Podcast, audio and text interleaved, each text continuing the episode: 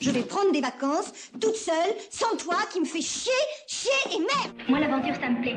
Tu m'emmènes Fais ta valise, Henri. Relié à la tour de contrôle. Il sera dans la- l'aéroport dans quelques minutes. La route est longue, mais l'aventure est au bout.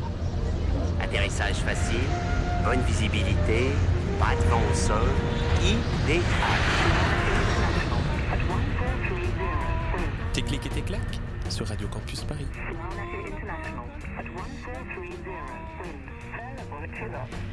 Bienvenue dans Tes clics et tes claques, l'émission de Radio Campus Paris consacrée aux récits de voyage, aux celles et ceux qui ont récemment pris leurs clics et leurs claques pour visiter un autre pays, viennent nous raconter leurs aventures. Aujourd'hui, nous sommes à la Maison de l'Amérique latine à Paris, aux côtés de Manon, qui vient nous parler de son récent séjour en Colombie. Bonjour Manon. Hola Inès, ça va? Ça va, merci. Alors, tu es partie trois semaines donc en Colombie avec euh, une bande de potes. Euh, en fait, comment vous est venue l'idée de choisir cette destination? Euh, En fait, je t'avoue qu'on pensait à l'Amérique latine. Et bon, à l'époque, j'étais un peu dans la vague. Je regardais la série Narcos. Je lisais un livre de Roberto Saviano qui s'appelle Extra Pur sur le trafic de cocaïne. Et les, les paysages. En fait, j'ai été un peu baignée quelques, ces quelques mois d'hiver dans, dans cette ambiance un peu sulfureuse.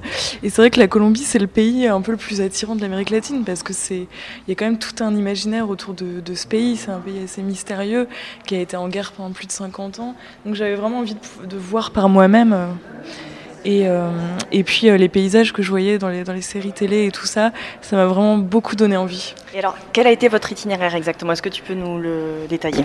Oui, bien sûr. Alors, on a commencé par le sud euh, du pays.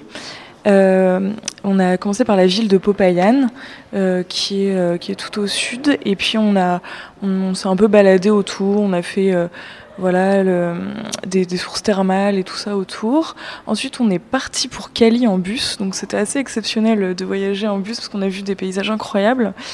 Et ensuite, on a rejoint la côte des Caraïbes, de la mer des Caraïbes, où on a été à Carthagène et, euh, et à Santa Marta.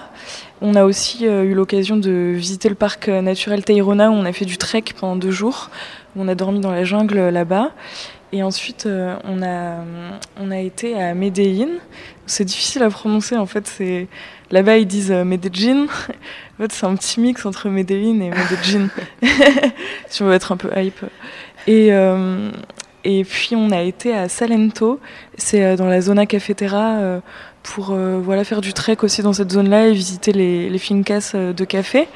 Et euh, j'ai fini le, le séjour par Bogota. Et alors, euh, parle-nous un petit peu de Medellín. Parce que Désolée, je t'ai mis la pression. C'est vrai que c'est une, une ville qui a longtemps été minée par l'insécurité urbaine, soit euh, liée au, narcotrafic, à la guérilla des, FARC, mais euh, c'est vrai que dans le milieu de l'urbanisme, en tout cas, c'est souvent euh, érigé comme un, modèle de, résilience urbaine, avec un fort engagement de la part des maires qui se sont succédés pendant 20 ans autour de l'amélioration des conditions de vie des personnes vivant dans les quartiers les plus défavorisés, et notamment avec un- un- une infrastructure assez emblématique, une sorte de téléphérique qui, relie un, quartier populaire au centre-ville. Alors, qu'est-ce qu'il y a à visiter du coup à, à Comment ils ont réussi à, donner une coloration touristique à cette ville qui avait été minée par, euh, par les violences urbaines? Euh, D'abord, je voudrais dire que c'est une ville très très surprenante parce que c'est très étendu et, euh, et en fait c'est une ville, comme tu disais, qui est en plein renouvellement parce que la, criminalité a baissé de 95%. Et euh, c'est devenu une ville effectivement très innovante. Et ils ont axé ça euh, pas mal autour euh, déjà de la culture. Parce qu'il y a un artiste euh, emblématique de la Colombie qui est Fernando Botero, qu'on connaît pour ses sculptures un peu obèses assez drôles. Et en fait, il est originaire de, cette, de Medellín. Du coup, il y a une place à son effigie avec ses sculptures qui est un peu le, le cœur de la ville, en fait, le cœur touristique de la ville, je dirais. Euh, et en fait, il y a le musée euh, de l'Antioquia, qui est la région de Medellín, qu'on peut visiter. Et euh, il est très très beau. C'est un musée magnifique, très moderne, avec des œuvres vraiment de qualité. Il y a aussi des quartiers qui sont qui sont en plein boom, je dirais, parce que ça devient les quartiers branchés de Medellín. Et on se doute pas qu'il y a ce type de ce type d'endroit très branché dans une ville comme ça. Il y a des vraiment des fois, on a l'impression d'être d'être dans un autre pays, quoi, parce qu'on on se retrouve dans des bars hyper branchés, même au niveau culinaire, il y a plein d'expérimentations. J'ai été dans un restaurant où ils, mixaient euh, la cuisine japonaise avec la cuisine d'Amérique du Sud et c'est hyper innovant et on voit qu'il y a plein de talents dans cette ville qui, qui essaye de, redorer un peu son image. Et alors si on prend l'exemple de Medellín, euh, à quoi ressemble l'architecture euh, colombienne dans cette ville? Est-ce que c'est encore très traditionnel? Est-ce qu'on a de plus en plus de gros buildings hyper modernes? Quelle place prennent les bidonvilles dans la, dans la ville? Euh, pour moi, c'est encore très inégal au niveau de l'architecture. Enfin, on sent beaucoup les inégalités sociales euh, euh, dans le tissu urbain parce que on a, on a un peu le cœur de ville avec des grands buildings d'affaires ou des, des, bâtiments assez contemporains. Hein. Par rapport à d'autres villes comme Bogota, il reste plus trop d'architecture type coloniale mhm. ou voilà ou hispanique. C'est plutôt des, des, immeubles. Et il y a vraiment une grosse partie de la ville qui est majoritairement des bidonvilles en fait, des bâtiments de bidonvilles. Et c'est ce qu'on survole aussi euh, en prenant le métro câble. Et c'est vrai qu'il y, a un peu ce, petit côté, on va survoler les bidonvilles en métro câble, mais on va pas, va pas aller se balader dedans en fait. Et alors, est-ce que vous êtes sorti un petit peu, oui, je présume, tu me l'as dit en début d'émission, euh, des villes et, du coup, comment tu as euh, euh, trouver les, zones rurales colombiennes en fait? Quand on sort des villes, c'est vrai qu'ils sont pas trop habitués au tourisme dans certaines zones, surtout dans le sud où j'ai été vers Popayan. Et euh, c'est vrai que nous, les touristes, on suscite des interrogations et, c'est on nous regarde quand on se promène et on sent qu'il y a aussi cette, cet attachement profond à la, terre colombienne, à sa terre, à sa, à sa, ferme ou à voilà. Vous avez été bien accueillis là-bas, enfin, même si voilà ils n'étaient pas tellement habitués à, à voir des touristes, euh, vous arriviez quand même à entrer en contact avec eux, à échanger quelques mots? C'était très contrasté en fait. Il y a des endroits où il y a eu un très très bon contact, on a pu discuter avec euh, avec eux. Il y a des endroits où vraiment ils nous ils nous ils appréciaient pas tellement notre présence pour eux. On était des, des machines à. Des gringos. des gringos, exactement. Des machines à pesos. Et, et on, était là pour consommer et c'est tout. Et, ils essayaient un peu de nous arnaquer. Alors qu'à d'autres endroits, vraiment, il y, a eu, il y a eu des discussions euh, vraiment passionnantes à propos de ce qui se passe actuellement en Colombie, l'ouverture du pays et, et, le renouvellement euh, politique qui est en train de se faire. Du coup, oui, on, on, va revenir à, à, cet aspect euh, politique et, et, à cette transition en Colombie. Euh, juste avant, j'aimerais qu'on fasse une petite pause musicale, euh, parce que la, la, musique est très très présente en, en, Colombie. On pense à la, à la cumbia, à la salsa colombienne. Alors du coup, quelle est la première chanson que tu nous as apportée aujourd'hui? Alors tout d'abord, je vais vous faire écouter une musique euh, plus traditionnelle. Euh, ça s'appelle euh, La Pelea con el Diablo de Octavio Mesa. Donc vous allez voir, ça va tout de suite vous, vous évoquer des images de ce pays-là qui est vraiment baigné dans la musique toute la journée.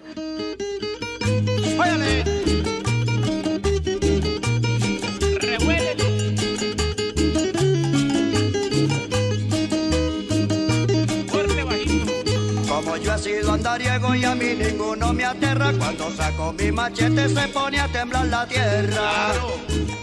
Ayer peleé con el diablo que dicen que es muy bravo. Le pegué una machetera que yo me quedé asombrado. Me tiré el carriel para atrás y el poncho me lo canté. Y del primer machetazo la cola se la boté. Continuamos la pelea y antes que la gente viera con la punta del machete le pinté una calavera. El que no quiera creer ni me quiera parar bolas. Que se acerque para acá que yo le muestro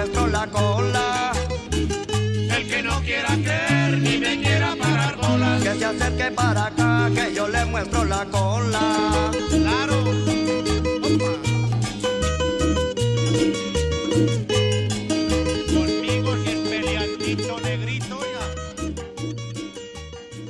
donc euh, La Pelea con el Diablo de Octavio Mesa. Alors, tout à l'heure, on, parlait euh, de la transition euh, politique. on sait qu'il y a récemment eu un, accord de paix en Colombie entre les FARC et le gouvernement après 50 ans de conflit. or, en lisant l'actualité, j'ai cru comprendre qu'on avait peur que cet accord soit remis en cause en cas d'alternance politique, puisqu'il y a des élections législatives et présidentielles qui se présenteront l'année prochaine. Est-ce que tu as pu du coup y parler politique avec les locaux et qu'est-ce qu'ils pensent de tout ça? Euh, oui, j'ai notamment discuté politique à Bogota avec euh, une, euh, une dame charmante qui, tenait mon auberge de jeunesse à Bogota. La femme que j'ai vue était pour le processus de paix. Du coup, elle me disait, cette, femme, qu'elle avait peur que ça fasse rejaillir des, revendications un peu autoritaires qu'il y a pu y avoir par le passé voilà, dans, les, dans les divers gouvernements qui sont, qui sont succédés. On parlait à l'instant donc euh, du, conflit entre euh, la guérilla, les paramilitaires, etc., qui a miné le pays, euh, et où la culture de la coca était le nerf de la guerre.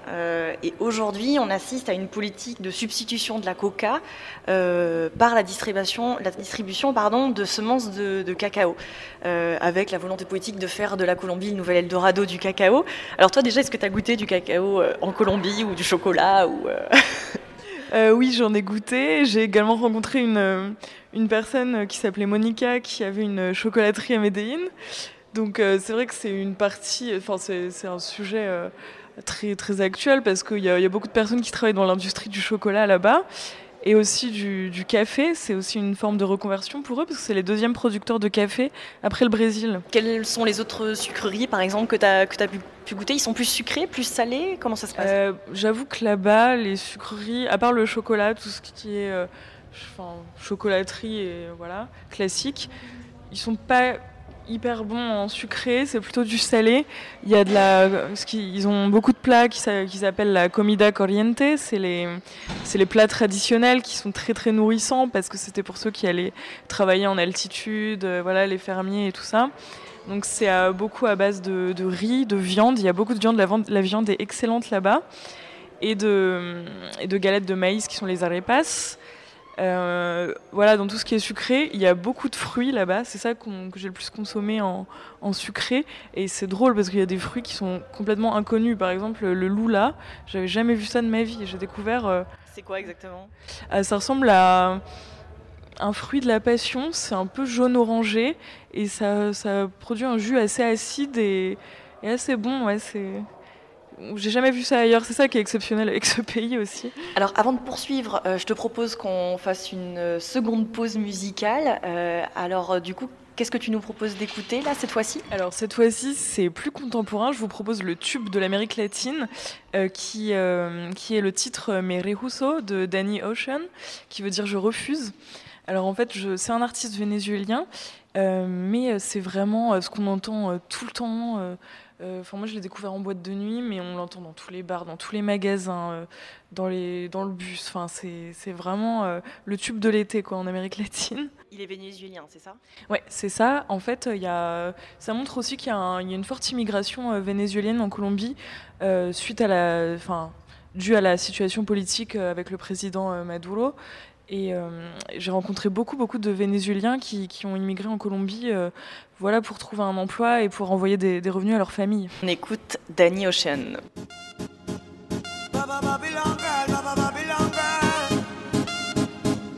Para todos aquellos amores que, que fueron obligados a ser separados.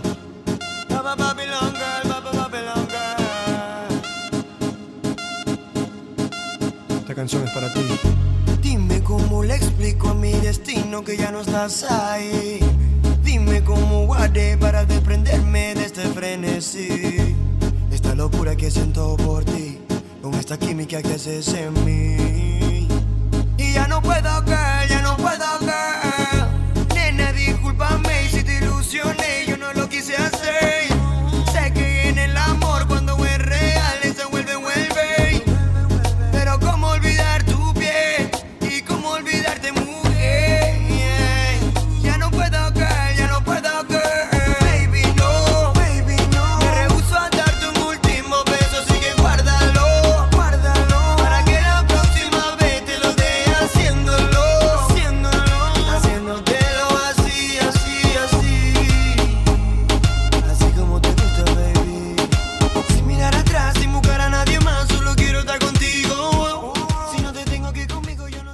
Danny Ocean avec le titre Mereuso. La nuit euh, en Colombie, euh, comment ça se passe?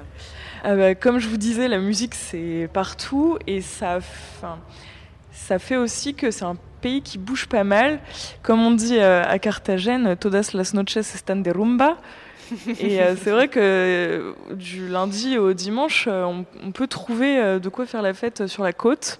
J'imagine que vous vous êtes baigné pendant votre séjour. Euh, ce qui devait faire le top 3 des plus belles plages colombiennes, euh, quelles seraient du coup ces, ces trois plages? Ah bah, pour moi, il n'y a aucun doute, c'est les plages du parc Tayrona, qui est, qui est un parc classé et protégé. C'est un grand parc naturel où on a été faire du trek et euh, en fait, en bas de la jungle, il y a des immenses plages de sable blanc avec une eau euh, turquoise et vraiment. euh, Enfin, limite, euh, l'eau, elle est chaude, quoi. Tu, aucun souci pour rentrer dedans, c'est magnifique. Euh, Il y a des vagues, euh, c'est bordé par des, rochers, ça fait vraiment euh, carte postale, quoi. Ça donne envie. Alors, on le sait, cette année euh, 2017 était placée, euh, d'ailleurs est placée, puisqu'on est encore euh, qu'en novembre, euh, sous le signe du rapprochement de la France et de la Colombie, avec de nombreux événements culturels euh, qui ont ponctué euh, toute cette année. Euh, d'ailleurs, ici même, à la Maison de l'Amérique latine, euh, on peut admirer euh, euh, jusqu'au 20 décembre prochain euh, les dessins de l'artiste colombienne. Johanna Cal, enfin j'imagine qu'on dit Juana Calle, qui vit et travaille à Bogota. Euh, du coup, si on parlait un petit peu musée, je ne me rends pas bien compte si l'offre muséale euh, en Colombie est abondante, foisonnante ou pas, Euh, mais est-ce qu'il y a un musée euh, qui t'a particulièrement marqué et, et- et quel est l'artiste aussi qui t'a le plus marqué? Alors, il y a, il y a beaucoup de musées de très bonne qualité en Colombie. Alors, il faut savoir que comme c'est un pays qui, qui a des mines d'or, de platine et d'émeraude exceptionnelles, il y a un musée de l'or dans chaque ville. Du coup, bah, ça nous faisait un petit peu rire. On a visité le musée de l'or partout où on allait. À Bogota, il y a beaucoup de musées historiques bah, qui sont liés à l'histoire du pays. Euh, par exemple, il y a la Iglesia Santa Clara, donc c'est magnifique. Il y a tous les décors euh, qui datent du XVIe siècle. Il y a un plafond euh, magnifique. Euh, du coup, beaucoup de peintures euh, religieuses qui datent de cette époque-là où il y avait les Espagnols. Donc c'est pareil, par exemple, j'ai été à Carthagène euh, des Indes. Il y a un musée de l'Inquisition. On peut aussi y visiter la forteresse parce que c'était le principal port commercial en fait. en Amérique latine pour les Espagnols. Et dans ce qui est plus, plus contemporain, j'ai notamment découvert là-bas une artiste qui fait des expositions in situ. Elle s'appelle Doris Salcedo. Elle est née à Bogota et en fait elle fait des interventions sur des sites. Par exemple, euh, en 2002, elle, a- elle a réalisé un mémorial aux victimes euh, de- du palais de justice en 1985 quand Pablo Escobar a fait assassiner le, le ministre de la Justice. euh, elle a fait une opération où elle a installé des chaises vides devant le, devant le bâtiment en hommage à toutes les victimes euh, de cet attentat. Et Merci Manon d'être euh, venue partager tes souvenirs euh, avec tes clics et tes claques. Peut-être qu'on te retrouvera pour euh, un prochain voyage, qui sait? Ah bah avec plaisir, merci Inès. À présent, euh, place à la carte postale sonore de 12 regards du monde.